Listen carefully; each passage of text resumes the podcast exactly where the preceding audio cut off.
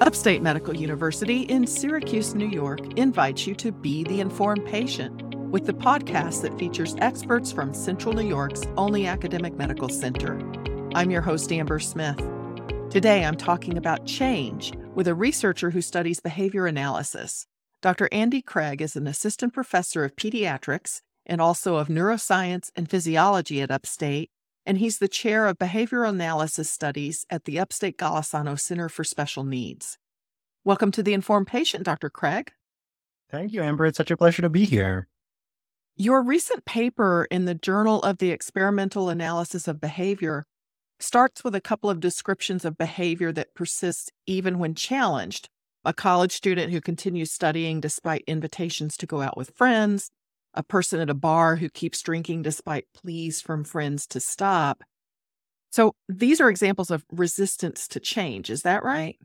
That's absolutely right, Amber. In behavioral psychology, we use the term resistance to change as a technical term to refer to how much a behavior keeps going or how much it persists, despite the fact that there may be things in the environment that make it really difficult for that behavior to continue. So we might have a college student who is vigorously working on their homework and they have friends who are distracting them from that task. But despite those distractions, they may persist in doing their homework. They may completely stop doing their homework. They may do something in between. How much their behavior persists is what we're talking about when we use the term resistance to change.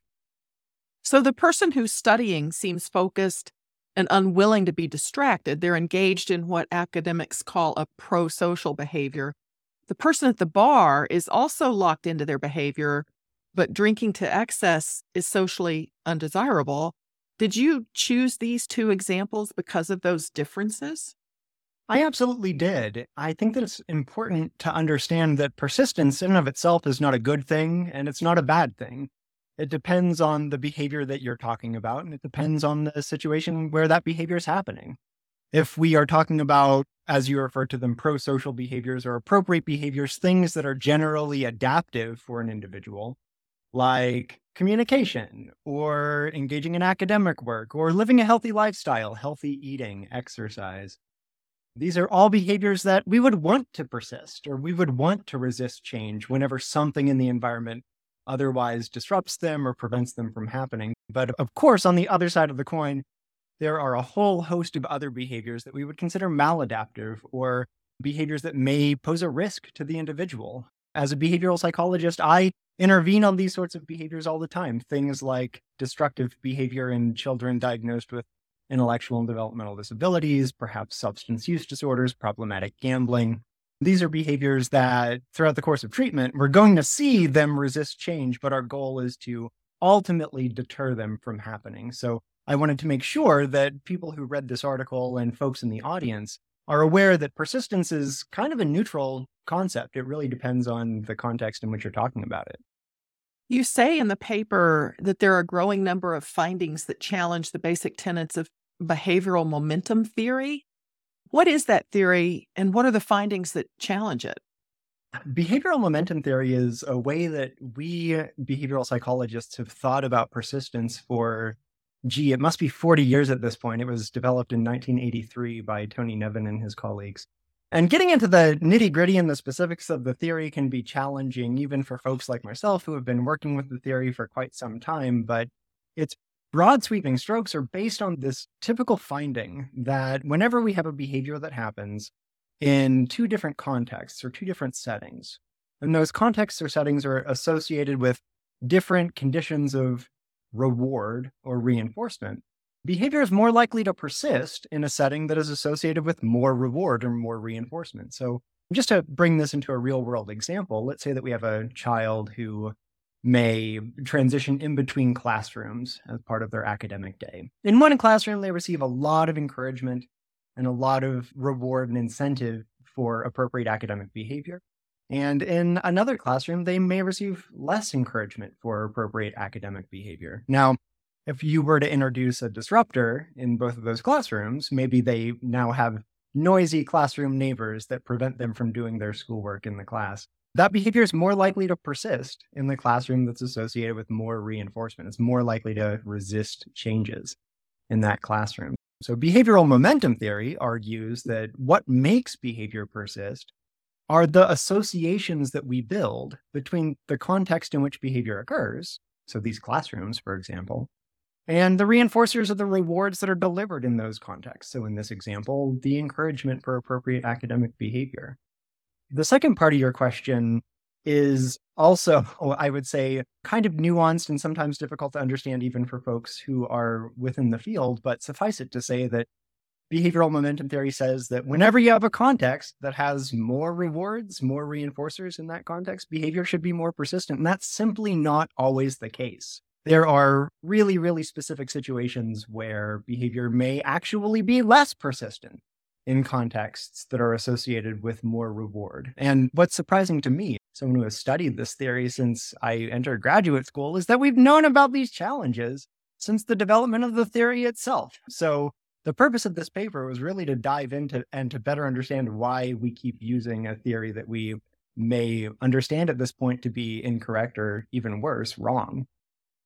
Let me ask you about the reward. Mm. That's not necessarily a tangible prize, right? It could just be that you enjoy the environment you're in yeah, absolutely. And when you say that you enjoy the environment that you're in, there are probably components of that environment that make you enjoy it. That can be tangible things. I work in a behavior analysis clinic, and the universal tangible for, item for the kids that we work with is the iPad. Children nowadays love screens, right? But it can be encouragement, it can be praise, it can be working on things that you find intrinsically reinforcing or intrinsically rewarding. Any of these outcomes that you as an individual enjoy make those contexts more rewarding. This is Upstate's The Informed Patient podcast. I'm your host, Amber Smith. I'm talking with Dr. Andy Craig from the Upstate Golisano Children's Hospital's Center for Special Needs about his research into human resistance to change. Now, originally, I thought this was going to be about how people don't like change. But that's not really what it is. Or does it tie together to that? Because a lot of people resist changing. That's a great question, Amber. And I think the answer to that question is that it's complicated. Unlike so many things in science and so many things when it comes to human behavior, the basic learning factors that make behavior persist will determine whether or not behavior changes whenever something in the environment disrupts that behavior. And there are a whole host of other factors that may be associated with whether or not someone says that they embrace change or that they reject change. We humans are pretty risk averse. There have been behavioral economic studies that have compared an individual's choice of small, certain outcomes to much larger probabilistic outcomes. So let's say a small amount of money that you get with 100% certainty and a much larger amount of money that you might get 50% of the time. You have a 50 50 shot. That probability very strongly weighs in an individual's decision making. Of course, there are individual differences with how strongly that association plays out. Individuals who engage in problematic gambling, for example, are much more likely to pursue those risky options. But generally speaking, folks don't like to take risks. Folks don't like to be introduced into situations where we can't predict what happens next. And when things change in the environment, when rules change, when our jobs change or components of our jobs change, we can't really predict what's going to happen next. And that's definitely a component of whether or not someone embraces change or tries to fight against change. So, are some people born more resistant to change than others? there are certainly subjective differences in how much of an individual's behavior will resist change. I work with both humans in treatment populations and typically developing humans. I also work with non human animals. I've done a lot of work with pigeons, rats, mice. And regardless of the species or the setting where I'm conducting my research, I find that some people's behavior is super persistent whereas other individuals or other organisms' behavior may be much less persistent. And I think putting a finger on exactly why those individual differences exist is kind of tricky. I don't doubt at all that there are probably some underlying genetic predispositions to make people maybe more or less sensitive to changes in their environment, more or less sensitive to reinforcers or rewards. But it could also be learning factors. Often, whenever we are engaging in treatment with children who come into our clinic or we're engaging in research with human populations, I have no idea what happened in an individual's history, what rewards or reinforcers they may have experienced in their history that may have contributed to the extent to which their behavior persists. But what's important is that we arrange our treatments in such a way that we are programming for those treatment effects to maintain over time. So even if someone is born more or less persistent, there's stuff that we can do now to make behavior more or less persistent in the future. Let me ask you as people age or as animals age, have you noticed is there a change in their resistance to change? Do they become more or less resistant as they get older? That's another fantastic question, Amber. And I don't have a scientific answer for you, but I'm taking notes for my future research because that could certainly be an important question to answer. I will note that there are changes across the lifespan that lead me to believe that there could be changes in how persistent someone is or how much they persist despite disruptions to their behavior. For example, as someone ages from childhood to adolescence and then from adolescence to adulthood, there are changes in a construct that we refer to as executive functioning. That's an individual's ability to modify their own behavior on a moment to moment basis and to take into consideration different sources of information when making split second decisions. It's also associated with someone's impulsivity or impulsive decision making. Uh, and generally speaking, as someone ages, they become less impulsive, they become more able to exert control over those in the moment decisions. And those in the moment decisions almost certainly have some bearing on whether or not an individual persists in engaging in a behavior that might not necessarily be working for them right now. So I wouldn't be surprised if there were those associations. We haven't studied those just yet, though. Well, I'd like to hear how your study of behavioral momentum theory and resistance to change applies to your work at the Upstate Golisano Children's Hospital Center for Special Needs do you have a goal of working with these children to make them more or less resistant to change? We sure do. The Golisano Center for Special Needs is a multidisciplinary clinic that provides support services for families of children who have specialized needs, including physical disabilities, intellectual and developmental disabilities, and behavioral concerns. When a child presents at the center with perhaps a severe behavior disorder, meaning that they may engage in things like aggression or property destruction or self injury, we implement treatments to reduce those behaviors. So, of course, we're butting heads with resistance to change right there because we're trying to change their behavior. It's not something that's going to happen overnight. So, their learning history will determine how quickly our treatments are able to make those modifications. But another important component of our treatment is that it needs to maintain over time. We arrange these treatments in a clinical space. Ultimately, they need to affect the child out in the natural environment, in the school, in the home, in the community, in all aspects of their lives, if we are going to produce meaningful change for that child and their family.